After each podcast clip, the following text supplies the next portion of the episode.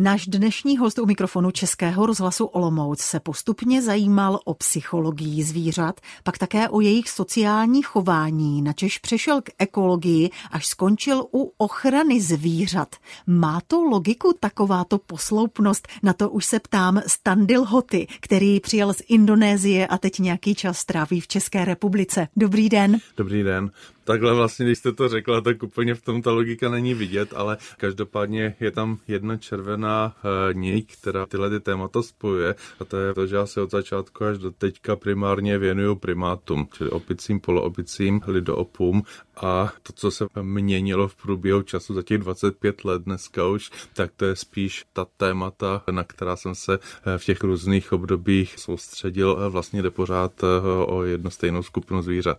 Já jsem rád, že jsem se prošel různé obory výzkumu nebo práce s těmi primáty.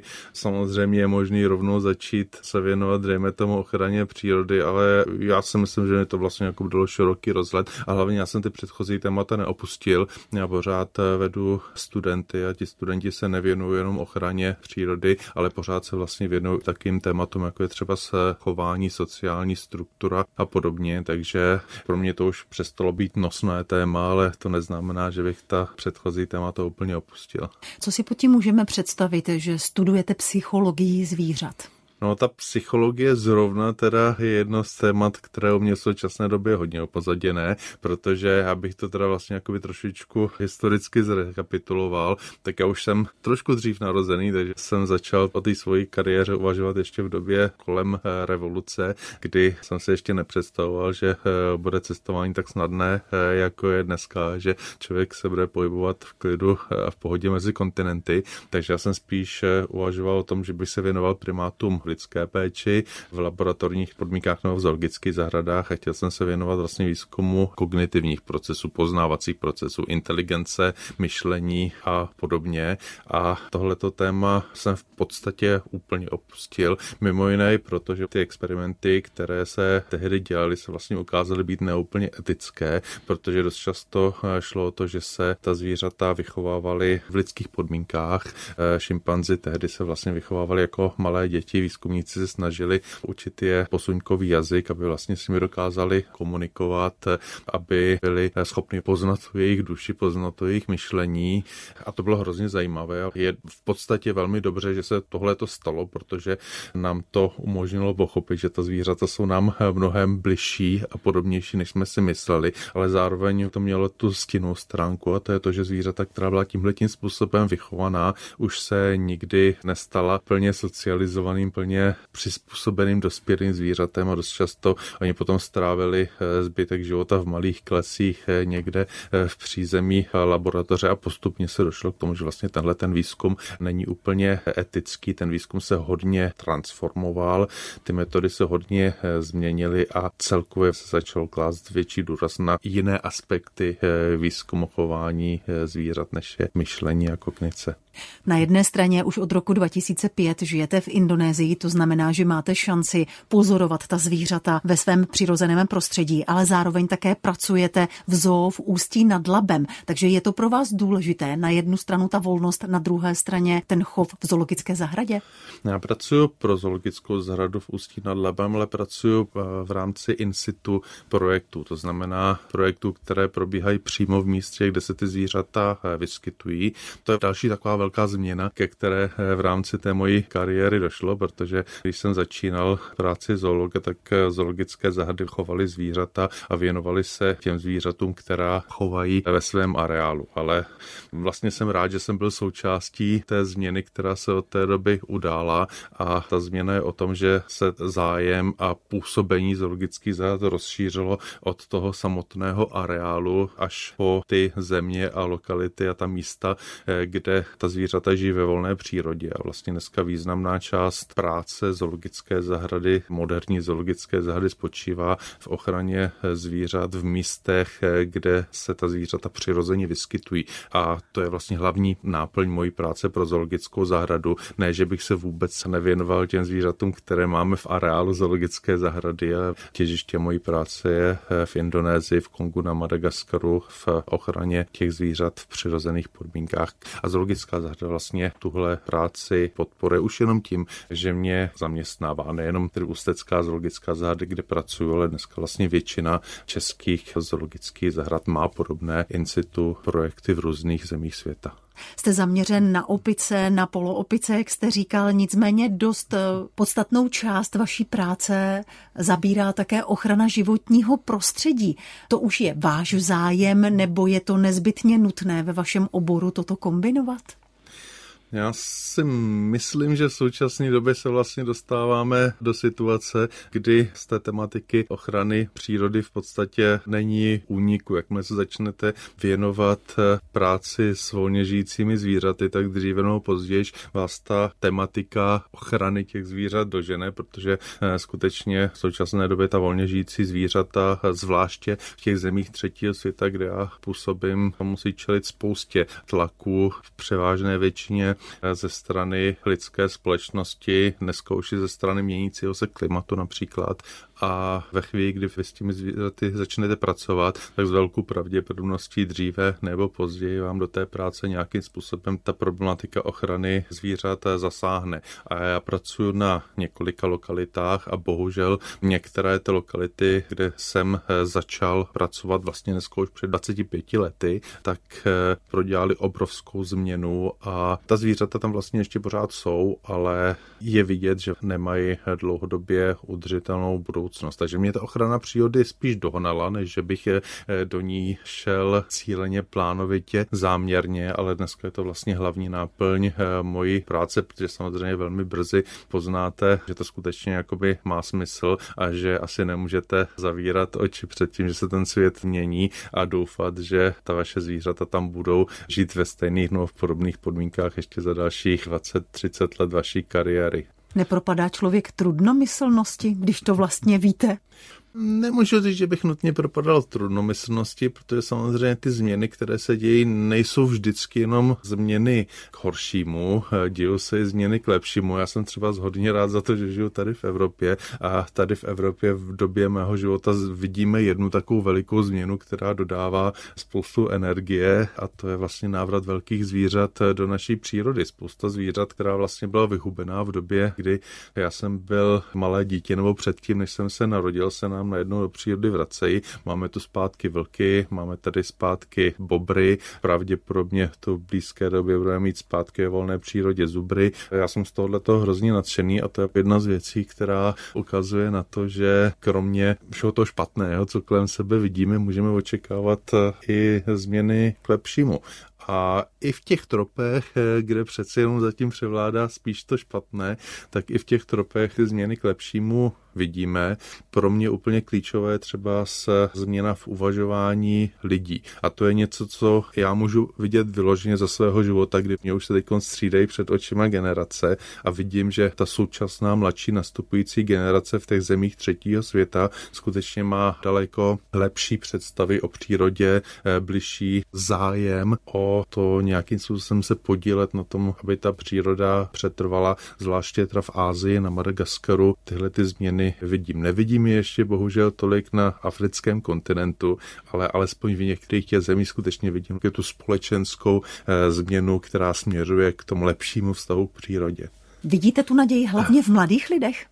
Já v současné době hodně pracuji s úplně mladými lidmi ve věku 4, 5, 6 let, že jsme začali vlastně všechny ty naše projekty, které probíhají v různých zemích, doplňovat programem environmentální výchovy nebo vztahu k eh, životnímu prostředí a začínáme s dětmi na mateřských školkách a skutečně si myslím, že v tom nejmladším věku, v těch nejmladších eh, lidí, u dětí je ta perspektiva vlastně největší. Já jsem zažil v řadě případů případů jsem byl svědkem toho, jak člověk, který je mým vrstevníkem nebo starší 50-60 letý člověk skutečně změnil ten vztah k přírodě, změnil to vnímání, ale jsou to jednotlivé případy. Ve chvíli, kdy my chceme skutečně společenskou změnu a kdy chceme, aby se změnila celá generace, tak asi eh, je větší šance začít s těmi dětmi. A já v tom vidím docela velikou budoucnost. A je to vlastně v současné době jedna z hlavních součástí mojí práce, výchova a vzdělávání malých dětí a učitelů. Zajímají se o tu přírodu, kterou mají kolem sebe, o zvířata, která u nich konkrétně v té jejich zemi, na tom jejich ostrově žijí? Děti se zajímají o všechno. Jeden z krásných aspektů práce s těmi malými dětmi, že prostě cokoliv jim ukážete, ať už je to kámen nebo šiška nebo brouk, tak eh, ty děti o to mají zájem. Pro nás je ale důležitější vlastně vyvolat ten zájem u těch učitelů, což je těžší, ale pořád si myslím, že člověk, který pracuje s malými dětmi v sobě to malé dítě tak trochu má a já to vidím u učitelů, se kterými v Africe pracujeme už několik let a ze začátku ti učitelé tu environmentální výchovu brali spíš jako eh, nějaké dodatečné vyučování, za které oni mají nějaký dodatečný příjem, ale během těch několika let, kdy se té výuce věnují, tak si myslím, že se i u nich začíná vyvíjet nějaký jiný vztah k přírodě ve srovnání s tím, eh, když oni začali. Mimochodem, jak často se dostáváte sem domů do Evropy? Tím, že vlastně teď pracuji v Africe a v Ázii a pohybuju se mezi Afrikou a Ázií, tak já se sem vlastně dostávám často, protože vždycky v Evropě přestupuju a nějakou dobu se tady zdržím, ale bohužel se tady zdržuju hodně krátce, takže letos jsem to byl vždycky jenom na dva týdny. Celkově to vlastně vychází, takže jsem možná nějaké eh, dvě třetiny až tři čtvrtiny času zahraničí a ten zbytek eh, nějaký ten čtvrt rok, čtyři měsíce pobývám tady v Evropě. Takže Indonésie a Madagaskar, tady jsem si okamžitě vzpomněla na lemura katu a na trsám trsám. Eh, ostatně my máme tyto lemury tady u nás v zoo Olomouce na svatém kopečku. S jakými zvířaty se vlastně potkáváte? To spektrum se trošičku mění v čase. Když bych úplně začal od začátku, tak vlastně první primát, se kterým jsem pracoval, byl Luman posvátný. To bylo ještě v 90. letech minulého století v Indii, kam jsem odjel jako student. Dělal jsem se na ní svoji bakalářskou a magisterskou praci. Takže za ním vlastně, jste jel? Za ním jsem jel, no. A tím vlastně jakoby se zahájila ta moje primatologická kariéra, ale ještě ta výzkumnická, ne ta ochranářská. A té ochraně přírody já jsem se vlastně začal věnovat až po tom roce 2005, kdy jsem začal působit v Indonésii. A tam původně šlo taky vlastně o hulmana, velmi, velmi málo známý, velmi záhadný druh opice hulman běločelí. A zase původně šlo výzkumný projekt, ale tam už mě právě dohnala to ochrana přírody, jak jsem zmiňoval, a šlo o to, že přes tu oblast, kde my působíme, měla vést dálnice. A jsme se snažili ten projekt té dálnice zastavit. A já, když jsem vystupoval na jednání místní vlády jako výzkumník Hulmanu Běločelí, což je šedivá obice, kterou nikdo eh, nikdy neviděl, tak to mé slovo nemělo moc velikou váhu. Takže já jsem se nakonec rozhodnul, že aby jsem eh, zvýšil šanci, že nějakým způsobem ovlivním to územní plánování, tak eh, bude potřeba si vybrat nějaké zvíře, které přece jenom jakoby víc sexy, které víc upoutá pozornost široké veřejnosti médií státníků. A přešel jsem od těch vlastně zajímavějších humanů běločelým k těm populárnějším kahounosatým, což jsou vlastně zvířata, se kterými pracuju do dneska. A ta strategie se ukázala být velmi, velmi efektivní, protože ve chvíli, kdy jsem začal zastupovat ty kahounosaté, tak najednou eh, starosta města, státní úředníci, média a široká veřejnost začala poslouchat eh, tomu, co říkám a začali se vlastně věnovat těm problémům. Je bohužel pravda, že tu stavbu dálnice jsme nezastavili, ale spoustu jiných věcí se díky těm kahou podařilo ovlivnit a tím jsem objevil eh, další aspekt práce s primáty a to je to, že ta práce s těmi opicemi z lidopy, s lemory vás může přivést blíž k těm širokým masám lidí, které zaujmou jenom takové ty velké, barevné, nápadné, populární druhy, nikoli myši, nikoli nějaké malé neznámé opice, ale musíte mít opravdu nějaký druh, který zkrátka má ten mediální táh. Kahou je velmi fotogenický, musím říci, to je nádherné zvíře. Máme ho v České republice? V České republice ho nemáme a my se i v rámci jako evropských eh, zoologických zahrad jsme se víceméně jako eh, dohodli na to, no převažuje názor, že bychom je tady mít neměli, protože to zvíře je opravdu výrazně vázané na tropické nížiné dešné pralesy a nepřizpůsobuje se úplně snadno té naší studené, vlhké, sichravé zimě. Kromě toho, že to je potravní specialista, hodně se živí eh, mladými listy, které není úplně snadné v zimě poskytovat, ale jakoby to naše klima evropské během zimního období on příliš dobře nesnáší. Takže sice bylo několik pokusů o to chovat je v evropských a v severoamerických zoologických zahradách, ale ty pokusy víceméně skončily neúspěšně. Takže my se opravdu spíš snažíme o to věnovat se ochraně tomu druhu ve volné přírodě, tak aby vlastně v těch zoologických zahradách nemusel být, aby nebyla potřeba mít ho tady, protože se dokážeme efektivně postarat o jeho ochranu v místě, kde se přirozeně vyskytuje. Vidíte, já jsem myslela, že zmíníte také zrzavého sympatiáka orangutana.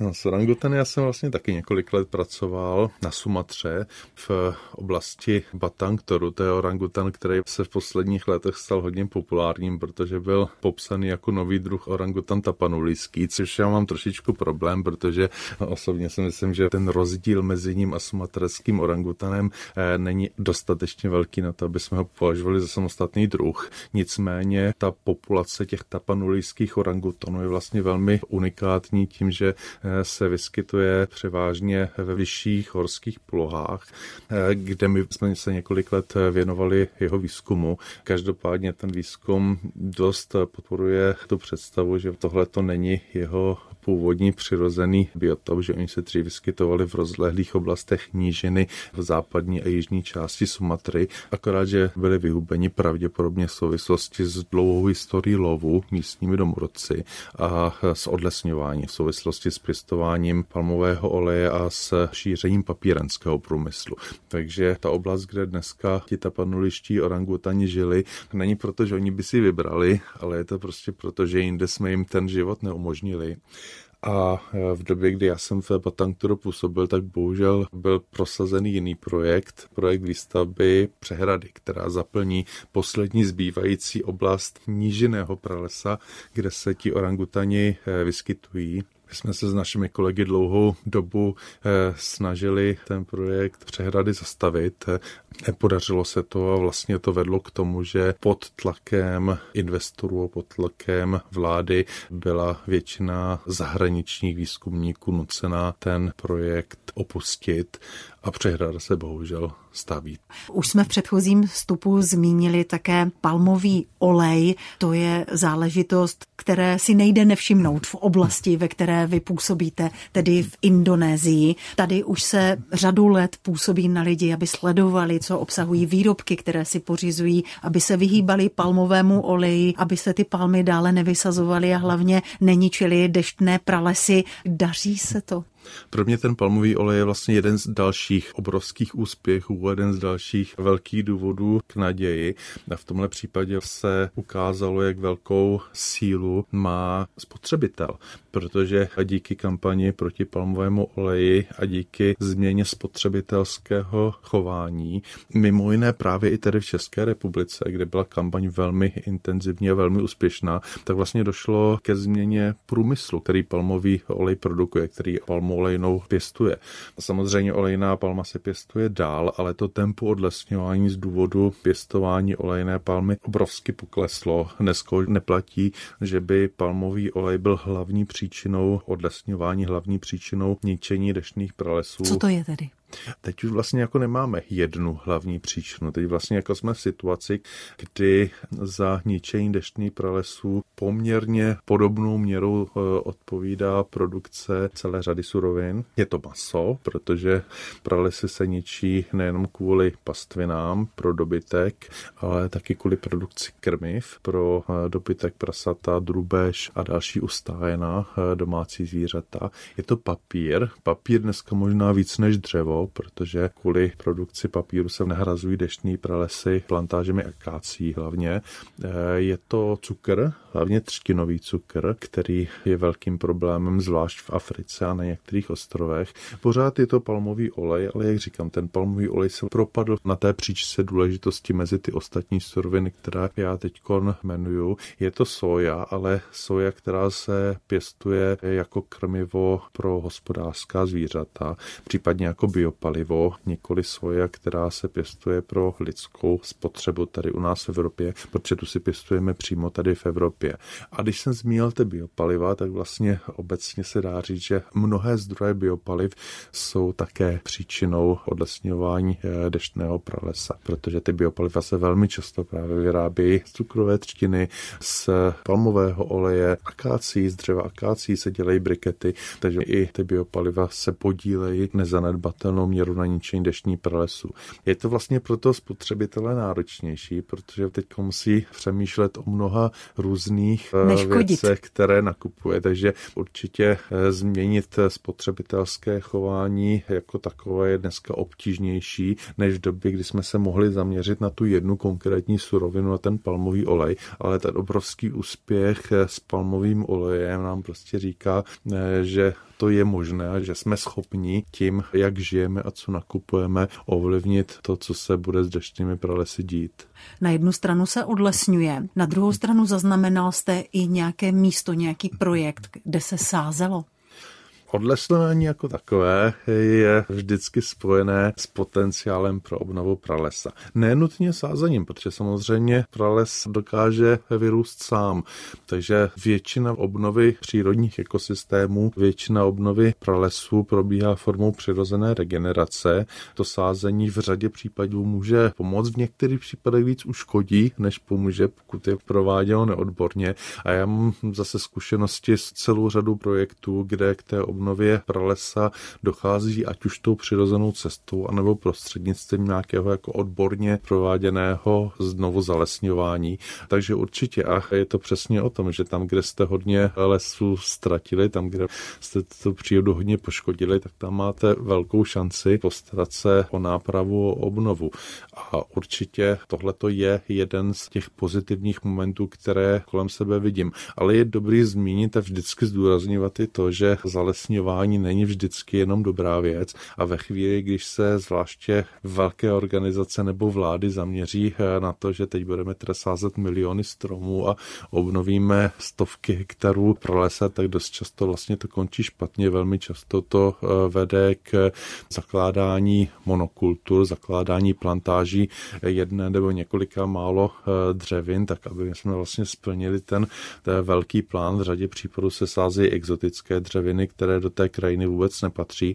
A vlastně zalesňování jako takové a sázení stromu jako takové je dost kontroverzní téma v rámci ochrany přírody, protože vy tím můžete ty škody, které byly v minulosti způsobené, napravit, ale můžete tím taky napáchat škody, které jsou třeba si ještě větší než to samotné odlesnění, protože v některých případech bohužel ty exotické dřeviny, které se zavádí, se vymknou kontrole, stanou se z nich invazivní druhy. A kromě toho, že poškodíte to území, kde se les obnovil, tak navíc do toho ekosystému, do té krajiny zavádíte druh, který se bude šířit a bude poškozovat i okolní ostatní ekosystémy. A zase se to hodně týká toho papírenského průmyslu, protože ty akácie, které jsem tam eh, zmiňoval, jsou jedny z nejčastěji pěstovaných eh, dřevin pro papírenský průmysl a ty třeba z Indonésii tu invazní povahu mají a šíří se nám dost nekontrolovaně. Jaká je procházka deštným pralesem? Pro spoustu lidí ta procházka deštným pralesem může být trošičku zklamání, protože eh, my ten deštný prales známe z přírodovědných dokumentů, kde jsou samozřejmě vybrané ty nejfajnovější, eh, nejluxusnější záběry, většinou nějaké sluneční paprsky, ano. které pronikají tou zelenou clonou listí. Krásné zvuky. Ty zvuky tam jsou, ty Aha. zvuky tam jsou, ale ty záběry jsou prostě vybrané záběry. A hodně lidí, kteří přijedou do deštného pralesa, jsou vlastně zklamaní z toho, že ten prales je takový hnědý, spíš než zelený protože samozřejmě ty koruny stromů zachycují většinu slunečního světla a z těch stromů padá neustále dolů na zem opad. Takže čím níž jste v tom pralese, když se pohybujete v těch nejspodnějších patrech, tak dost často jste v takovém spíš přítmí a obklopený tou mrtvou opadanou hmotou spíš než tou bujnou zelení, která je v těch nejvyšších patrech. Takže eh, tohle to spousta lidí vlastně jako komentuje, že to není ta botanická zahrada, kde, kde, která je plná eh, barev a tvarů. No a pak spousta lidí je vlastně zklamaná z toho, že tam nevidí zvířata. Oni tam jsou, ale neukazují Oni tam se. jsou, oni tam jsou, ale právě tím, že ten prales je opravdu jako byl tak bujný, tak strukturovaný a tak vysoký a spousta těch zvířat žije v těch vyšších patrech nebo skrytě, anebo má noční aktivitu, tak při té procházce je uslyšíte, ale neuvidíte.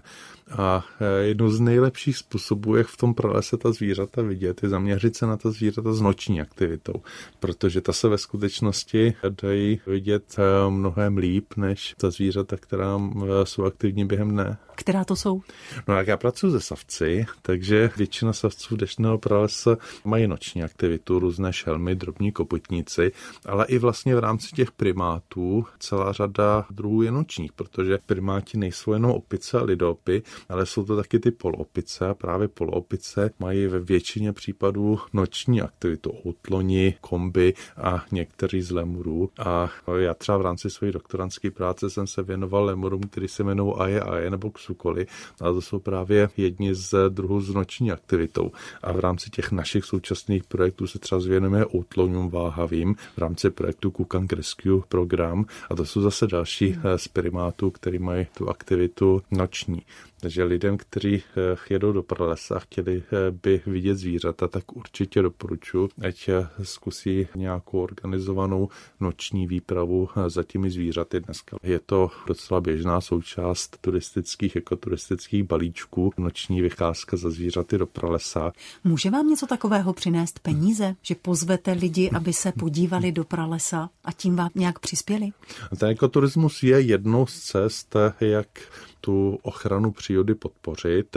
Buď to tak, že vlastně vyděláváte peníze přímo na ty ochranářské projekty, anebo že vlastně vyděláváte peníze, které podporují místní komunity a tím jako budujete pozitivní vztah těch místních vesničanů k ochraně přírody. A většina ochranářských projektů dneska má ekoturistickou komponentu, takže vlastně i ty naše projekty, nebo některé z těch našich projektů mají ekoturistickou komponentu a je vlastně jako my pomáháme ve spolupráci většinou s místními komunitami brát eh, lidi do pralesa a ukazovat jim ta divoká zvířata. Ve chvíli, kdy eh, byste chtěli vidět třeba skahounosaté volné přírodě nebo indry, největší druhy lemurů a některé další lemury, tak to my vám vlastně dneska skrze ty naše in situ projekty dokážeme zprostředkovat, takže eh, můžete se na nás obrátit třeba s prostřednictvím webových stránek zátoka nosatých opic. Ve chvíli, kdy byste jeli na Borneo a chtěli tam kahounosaté vidět.